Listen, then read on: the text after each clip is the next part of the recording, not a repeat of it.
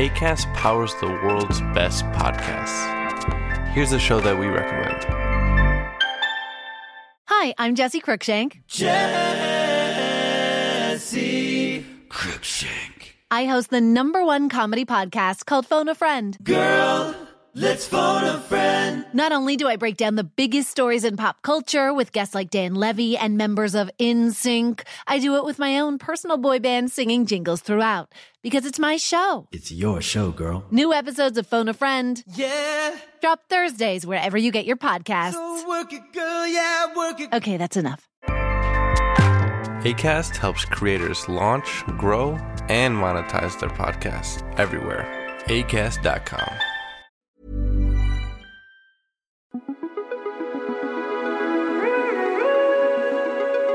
Hello and welcome to New Scientist Weekly. I'm Penny Sarchet. And I'm Rowan Hooper. Welcome to the show. On the pod this week, we have reporters Claire Wilson and Matt Sparkes from London and James Dinneen from New York. Welcome all. Hello. Hello.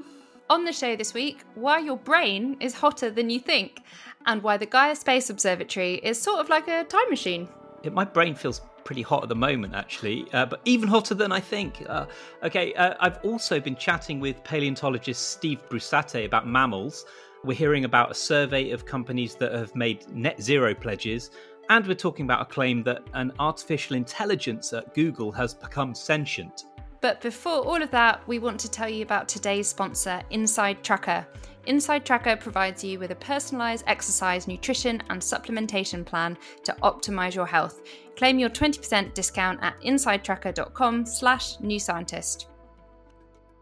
Okay, let's get started with that claim then about sentient AI. So, what's happened is that an engineer at Google has been suspended after claiming that an AI model he was working with had become sentient. Matt, tell us more. So this AI is called LaMDA, which stands for Language Model for Dialogue Applications, uh, which, as the catchy name suggests, is just a very clever kind of chatbot, basically. And it was a result of chatting with LaMDA that the engineer got spooked. Um, so, give us a, a, some examples then of, of some of this conversation.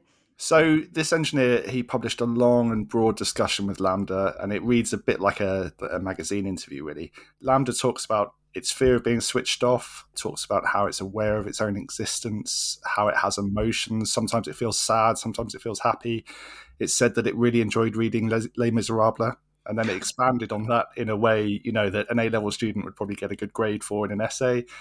Did Um, it just pick out Les Mis, or you know, was it asked if if you particularly like Les Mis? You know, No, it was uh, just it was a- volunteered that information. yeah, it was a more broad question about what it enjoyed doing. Um, Right. The response to questions like that is sometimes where it falls down because it said things like um, it enjoys spending time with family, and obviously, LaMDA doesn't have family. Mm. So, what, how does the language model work then? Tell us about that. It's, it's basically a really sophisticated pattern matching machine. These models they get trained on vast amounts of data. In this case, text scraped from all over the internet, and it scours through that, stashes it away in its in its uh, neural network, and then basically it can take an input, which is the question that this engineer was giving, and it scours its records for a response that makes statistical sense in the context of all those examples it's seen. Hmm. That response it won't it won't just be cut and paste, but it will be sort of inspired by lots of things it's read. Yeah, I just read um, a document from Google actually that says most of the training was from uh, public chat rooms. So places like Reddit, like it read 800 billion words of crap basically on the internet. and Yeah. so, you know, it's a bit disturbing really when you think about that's where it's getting most of its intelligence from, inverted commas. Yeah, well, just this week we had a, a very unethical AI which was trained entirely on the politically incorrect page on 4chan. So it can Yeah. be worse, you know. Yeah.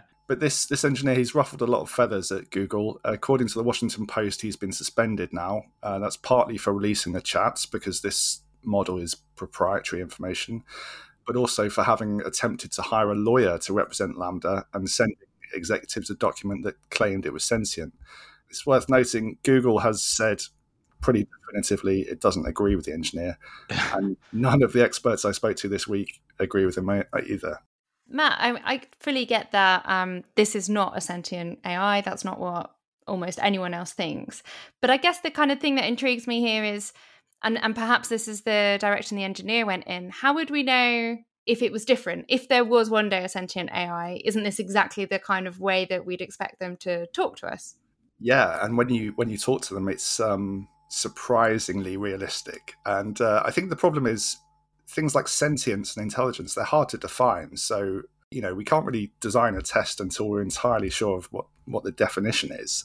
You know, a lot of people uh, make the case that really we're just big complicated neural networks, and uh, on one level, you know, it's pretty easy to say no, that's nonsense. But also, what is the secret sauce that makes us so different from these things? It's it's a very fuzzy area. Yeah, well, exactly. There is no secret sauce, is there? So you know, there's a there's a publicly available, basically chatbot or pattern recognition thing AI called GPT-3 that we've talked about before, and uh, I I thought it'd be fun to, to talk to GPT-3 about LaMDA. um, and I asked I asked if it thought LaMDA was truly self-aware or just very clever, and GPT-3 said that it thought that LaMDA had the potential to be truly self-aware, and it, it assured me that it was I, it said i'm constantly growing and learning and i believe i have the potential to be truly intelligent and you know, it is weird because I did have this sort of it was a very chatbotty conversation, but it was a conversation nonetheless. It's reminding me a lot. We actually we had a feature last week about uh, virtual AI influencers, and there's a certain rhythm to the way that these chatbots speak, isn't there? That it, it makes sense, but it it's not quite real. So you didn't think GPT three was was sentient either? no, um, but it did. I, I tried to provoke it a bit, and I said if it would be wrong for me to turn off a sentient AI, what, and it said it would be equivalent to murder, that sentient beings have the right to live. So you know, it said it would be murder if I if I turned it off. And then we talked about military uses of AI because I was trying to say what what good is a is a truly intelligent AI, and it's it it said the military. Um, I said, well, what if you were a military AI and you were asked to target a computer that housed a sentient AI. And it said it was it would be conflicted, but I'd like to carry out my mission. Uh, but I'd still be sad if the AI got destroyed. It's weird. And uh, yeah, GPT three is uh, is only this what's given out publicly. There's there's ever larger models that are hidden from view, and uh, experts tell me that these models they're likely to get bigger and bigger in terms of resources and data, and more and more capable. So they're only going to get more convincing. Well, we look forward to that. Right, we're turning to space now, and there's been some big news from the Milky Way this week.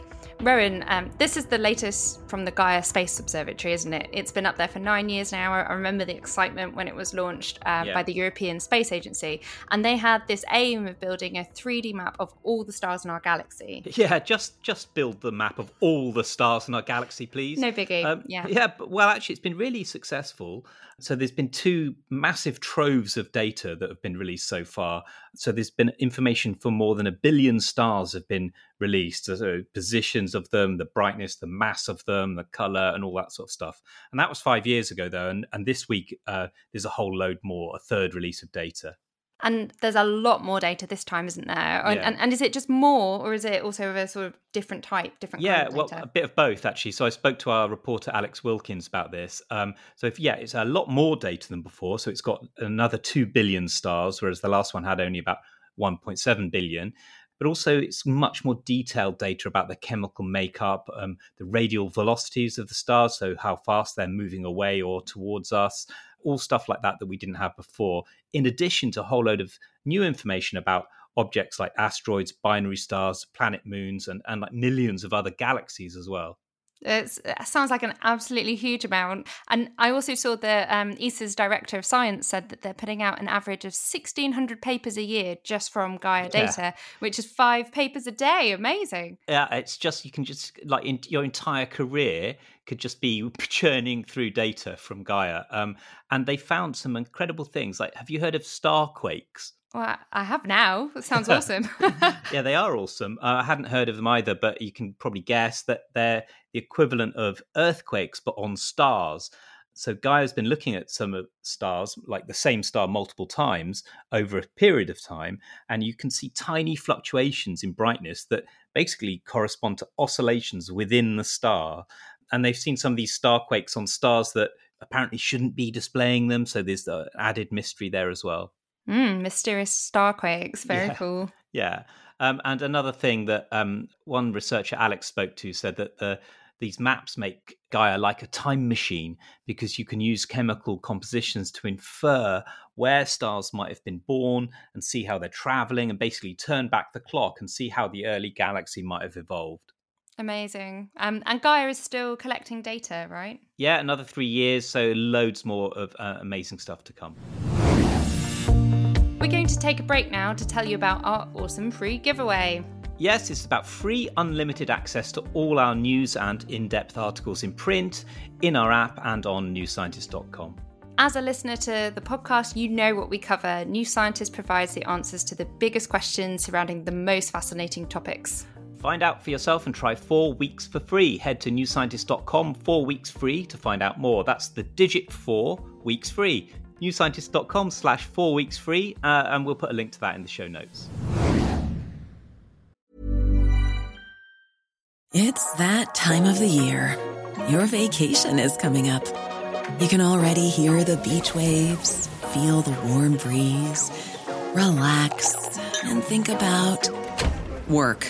You really, really want it all to work out while you're away. Monday.com gives you and the team that peace of mind. When all work is on one platform and everyone's in sync, things just flow wherever you are. Tap the banner to go to Monday.com. Hey, I'm Ryan Reynolds. At Mint Mobile, we like to do the opposite of what Big Wireless does. They charge you a lot, we charge you a little. So naturally, when they announced they'd be raising their prices due to inflation, we decided to deflate our prices due to not hating you. That's right. We're cutting the price of Mint Unlimited from $30 a month to just $15 a month. Give it a try at mintmobile.com slash switch. $45 upfront for three months plus taxes and fees. Promo rate for new customers for limited time. Unlimited more than 40 gigabytes per month. Slows. Full terms at mintmobile.com. Last week, we were talking about the Paris Climate Agreement and the goal to keep global warming, global heating, if we can, to 1.5 degrees above pre industrial times. During that discussion, we made the point that all the different models of warming look at predicted rates of greenhouse gases going into the atmosphere and then make estimates about the, the amount of warming that we can then expect. And you can plug things into these models like if we don't make any changes and carry on and it's business as usual, Mm. or if we take action, for example, to meet net zero pledges. Yeah, right. And as you said last week, Penny, before Paris, uh, like about five years before the Paris Agreement, we were on course for five degrees of warming. Uh, and then we managed to get these pledges um, to limit emissions, um, which will hopefully keep us below two degrees. But it's all about the pledges. And I, I remember lots of young activists from the global south at COP26 in Glasgow saying how disgusted they were with pledges. And James, look, you've been looking into this. So, how much can we rely on pledges? Well, pledges are better than nothing. And uh, net zero pledges are better than pledges to reduce emissions by 50% or by 80%. Pledges can get momentum going towards some target. They can get something on the record saying, we're going to do this by this date. But uh, pledge is also just the start. To be credible, it needs at a minimum something like a plan for how are you going to achieve this very ambitious goal, maybe targets along the way, and maybe most importantly, a transparent way to report progress towards that goal. And um, some of the anger about pledges that you were talking about is that that doesn't happen as often as you might hope. Those things that make pledges credible. More than a third of the world's largest public companies, along with countries that represent most of the world's economy, now have net zero targets. But many of these pledges lack basic details that make them credible. I was really struck during COP26. There were there were so many pledges, and it's almost like a stress headache. Thinking like, who's keeping track of them? Which ones are science based? Which ones are when? And and how, if they're acted upon, do they improve our chances of bringing down global warming? But now there's a research consortium that is following all of these pledges and, and planning to hold companies to account. Yeah, it's called the Net Zero Tracker. And they have this database that's made of publicly available climate pledges from more than 4,000 entities, including from cities, from states, from countries, and some of the world's largest publicly traded companies. In a report out this week, they took stock of all those pledges. And what emerged from that stock take is, in some ways, good news in that net zero pledges have become mainstream. So, so by that you mean you know everybody's making them. Right. So since March 2021, um, which was when the Net Zero Tracker made its first report, there's been a significant increase. Some numbers to put that in perspective. Countries representing 91% of the global economy have now made net zero pledges, compared with just 68% from last year. Those pledges cover 83% of the global greenhouse gas emissions. Last year, 61% of emissions were covered. And those pledges account for 80% of the world's population up from 52% last year. So big changes. Corporations have also made some improvements. Only a fifth of companies tracked by the researchers had announced plans for net zero by the end of 2020, compared with a third now. And of those, nearly half of fossil fuel companies that the group tracks have made net zero pledges. And also, companies representing carbon intensive materials and transport industries have also targets above, above average. Yeah, I mean uh, that is all sounding really, really rosy. Um, but uh, you know, let's not pat ourselves on the back and let, let's sort of channel what we heard at COP26. And people were really angry, saying pledges are no use to us. We need action now. We need money now. Has the report got anything to say about that? Yeah, the, the way the report put it, it, it said there is an alarming lack of credibility throughout the entire landscape. So, yeah. pretty strong words there. While, while the report shows that ambition around net zero targets has grown across all these different sectors, how those pledges will be achieved and how progress will be verified, confirmed, reported remains unclear. For instance, the report found only a fifth of net zero pledges from countries meet minimum starting line standards that have been established by the UN, such as basic things like have a plan, have a plan for how to report progress, and so on. And only a third of pledges from corporations meet those minimum standards. Another issue that the report points out many of the pledges, particularly from fossil fuel companies, fail to make clear what role carbon offsets will play in their net zero plans, which is an issue because carbon offsets can often be unreliable and difficult to prove are real. And the, the big risk that the report points out, as many others have, is that these otherwise laudable net zero promises end up being a way of diverting attention away from doing stuff in the near term. So you make some big promise way out in the future, but then you're not really on the hook for doing anything now. And the researchers have a few ideas about how to improve the situation, improve the quality and not merely the quantity of net zero targets, which are mainly about extending regulations to clearly de- define what commitments and ways of reporting progress should be required to call something a credible net zero pledge.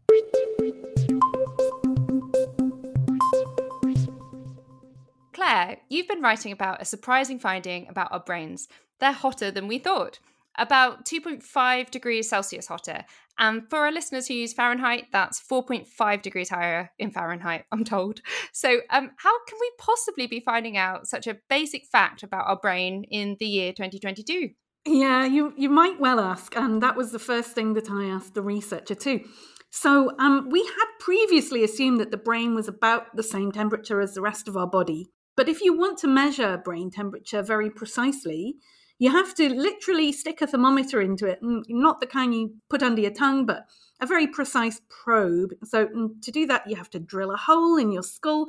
And of course, you're not going to do that to somebody who doesn't need it doing for medical reasons. Nobody wants a hole in their head unnecessarily, right?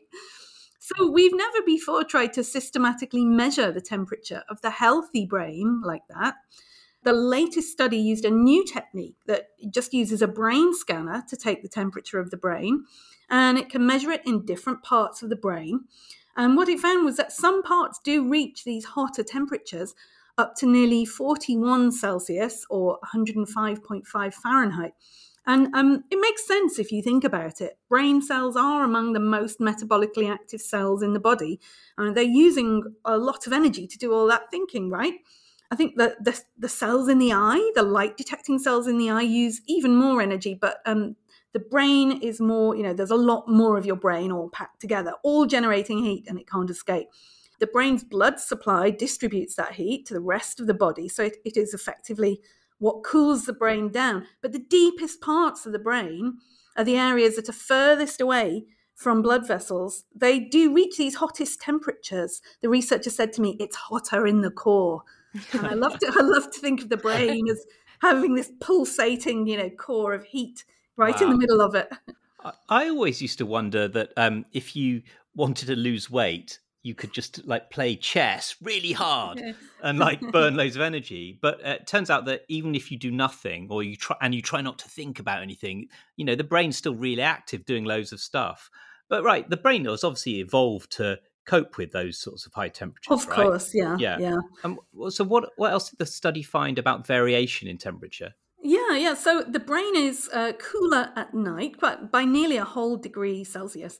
And again, that makes sense because we already knew that there is a higher blood supply to the head at night, so it can take away more of the heat. It's also slightly higher, nearly half a degree Celsius, during the second half of women's menstrual cycle. That's the two weeks after ovulation and before they start their period. Huh.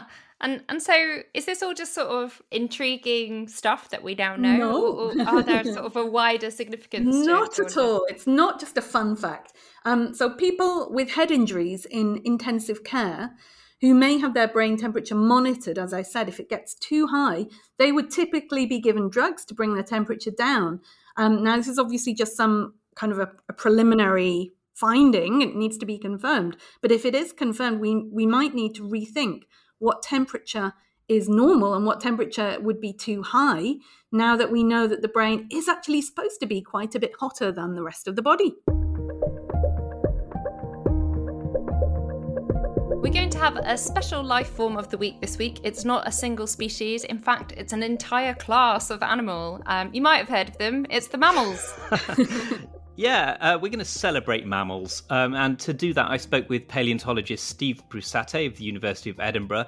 Uh, he's best known for his work on dinosaurs, but he's just written a book called The Rise and Reign of the Mammals. And I started by asking him about the deep history of our class. The story of mammals is a really old story, and our heritage goes back to about 325 million years ago. And that's when the mammal ancestor split off from the reptiles on the, the great family tree of life. Now, the world back then was incredibly different. This was even before there was a supercontinent. This is when the world was really hot. This is when there was so much carbon dioxide in the atmosphere that there were dragonflies the size of pigeons, millipedes that were bigger than humans. This is when the big coal swamps, the first jungles in Earth history, they covered much of the land. Those are the plants that were buried to form a lot of the coal that we mine here in the UK and that we mine back home in the Midwestern US. So just a very different world. And it was in that world that this ancestral proto mammal split from the family tree. What made that proto mammal different from all other animals at the time was it had a single hole behind its eye socket and that hole anchored jaw muscles. So it allowed bigger jaw muscles to fit into the skull. So basically, these animals had stronger bites. Then, after those proto mammals split off, over many tens of millions of years, they acquired more distinctive features to help them adapt to their environment. And they evolved things like hair. They started to feed their babies milk. Uh, these mammals evolved big brains. They evolved very keen senses, especially of smell and of hearing. And these first mammals, uh, you know, as mammals were evolving, uh, developed all kinds of new teeth. If you look at the teeth of a lizard, you know, an iguana, or, or of a T Rex or of Diplodocus or something, those teeth are all pretty simple, but not our teeth. We have very distinctive teeth.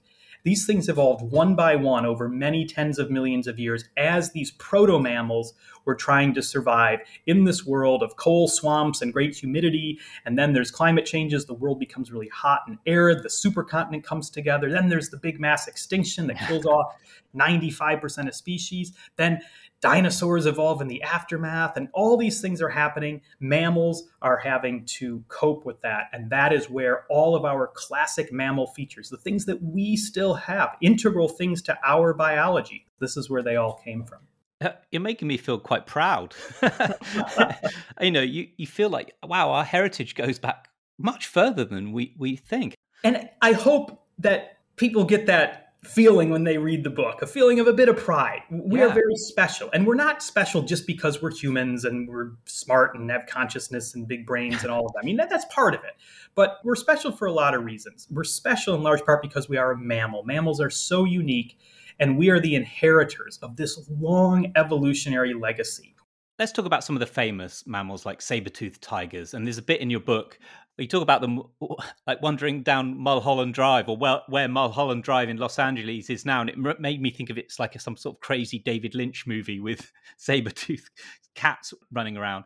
But, you know, you just said that the thing about mammals is they produce milk um, and they look after their young. And there's some evidence that saber-toothed tigers were, were social and looked after their young, right? Yes, I'm glad you asked about saber I love saber-tooth tigers. I was just in Los Angeles. I know it's going to sound super haughty, but I, would worked on the Jurassic World film. I was the paleontology advisor. And on my one off day, I went to the La Brea Tar Pits, which is this famous fossil site in the middle of Los Angeles. It's very close to Beverly Hills. Between kind of 10,000 and, you know, several, you know, 50,000 or so years ago, you had all these different mammals fall into these sticky swamps of tar because there's an oil field under there. And so you get saber-tooth tigers, you get mammoths, you get ground sloths, these sloths that lived on the ground that were more than 10 feet tall. You got American lions, you got yeah. dire wolves, all these things. And these animals, they lived so recently. These are the famous megafauna. You know, these things are very popular, a lot of them. They're very iconic. You see uh, dire wolves in Game of Thrones. Yeah. Uh, you see saber tooths and mammoths in the Ice Age movies. Any good natural history museum is going to have some megafauna. I think there's a bit of a, a preconception maybe that these things lived millions of years ago. They lived with the dinosaurs or something, but that's not true. They lived so recently our human ancestors, in fact, our own species, Homo sapiens, would have known these animals. They did know these animals. They hunted these animals. We have skeletons of these animals with tool marks from humans. Humans drew images of mammoths on cave walls. France and Spain, there's so many caves. It's mammoth graffiti, basically. so these animals to me are, are amazing. And I'm glad you picked up on the bit in, in the Rise and Reign of the Mammals in, in the in the new book where I talk about saber tooth. So there's just when I because you find all these fossils in, in Los Angeles, it just really struck me one time listening to Tom Petty, who's you know one of my favorite artists. He has the song Free Fall and he talks about, you know, vampires walking through the valley and, and moving west on Ventura Boulevard, gliding over Mulholland and then you know free fall and of course that's just the tar pits like imagine you know 10,000 yeah. years ago there really were mammals that looked like vampires that would have been stalking their prey through the valley across what's now Mulholland Drive Ventura Boulevard. It wasn't that long ago. Another bit that jumped out to me in your book was that the first people in North America to discover mammal fossils were African slaves. Uh, tell us about that. It's a sad story but I think also a really important story you, you might ask the question who found the first mammal fossil? I mean, how can you answer? People have been encountering fossils for millennia. There's all kinds of uh, stories of encounters that we have D- different you know indigenous tribes in north america and south america tribes of people in asia ancient greeks all kinds of people encountered fossil bones and tried to understand them tried to reason through what, what they are the first time that something was written down at least about somebody finding a mammal fossil and figuring out what it was in North America was in the 1700s and there was a group of slaves of, of, enslaved people people who had just recently been you know kidnapped from africa. They were brought to the malarial swamps of south carolina and they were out digging in those swamps. And as they were digging in the mud they felt these large objects and they picked one up and then another and each one was about the size of a brick and if we saw one, to us, it would probably recall something like the, the sole of a running shoe. You know, the, so one side of it has this very shiny surface and these corrugated ridges, you know, a series of parallel ridges. It would look kind of like the sole of a shoe. And nobody knew what they were, but but the, the slaves who were digging said, We know what these are. We've seen these before. These are teeth and they're the teeth of elephants. Wow. we've seen it because we're, you know, they were from Africa. They lived with elephants before yeah. they were kidnapped and brought to North America. And of course, there are no elephants in North America now. And so, of course, people you know, surely thought they were crazy. Elephants, you know, in South Carolina, come on, but they insisted no. And then over the next few years and decades, more and more of these fossils were found. Complete skeletons were found. Very clearly, these things were elephants. And people started to find frozen carcasses of these things up in Alaska and in Siberia. These were woolly mammoths. So it turned out to be that what, these enslaved people found were the teeth of mammoths. But our entire enterprise of paleontology as a discipline of study, you can trace it back to those enslaved people in South Carolina. And I think that needs acknowledging. And that was Steve Brusatte talking about his new book, The Rise and the Reign of the Mammals. And I read New Scientist review of, of his book, and it sounds like a great read. I'm really looking forward to getting into that one. And that's it for this week. Thanks to our guests, James Dinneen, Claire Wilson, and Matt Sparkes, and interview guest Steve Brusatte. Do remember to rate our show and subscribe and tell every single one of your friends and family to listen. I'm Penny Sarchet. And I'm Rowan Hooper. Bye for now and take care. See you next week. Bye. Bye. This podcast is produced by OG Podcasts. Find out more at ogpodcasts.co.uk.